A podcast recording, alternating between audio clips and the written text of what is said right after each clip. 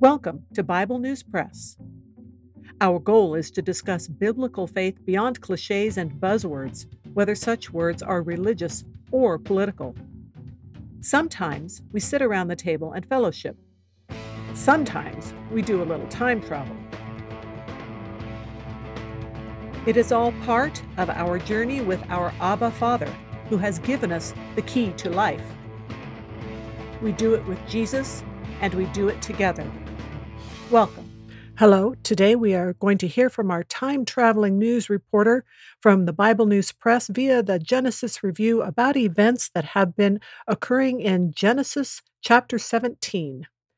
A spokesman for COST, an acronym for the group boldly calling themselves Controlling Others for Societal Transformation, is shining the spotlight on questionable activity at Abram Hebrew's ranch complex.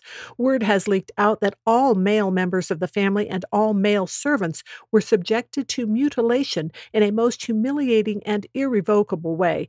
Suspicions were triggered when the ranch became unusually quiet and only women were seen out doing the chores.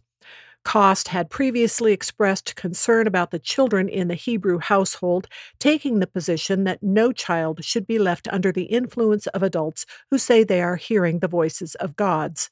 Now, Cost sees these new circumstances as the perfect opportunity to arouse public opinion against the war hero. At press time, a warrant for the custody of the children was being processed. Abram Hebrew has issued a brief statement. He claims that all members of the household clearly understand this new act of faith and are supportive of one another. Cost admits that it has been difficult to obtain evidence of abuse due to the high level of loyalty among Mr. Hebrew's men. Adding to the intrigue, Mr. and Mrs. Hebrew have also announced that their first names will be changed. Both have added the sound of a breath to their names, represented by the phonetic ah.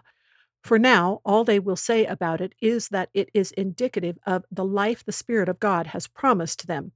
Henceforth, they will only answer to the names of Abraham and Sarah.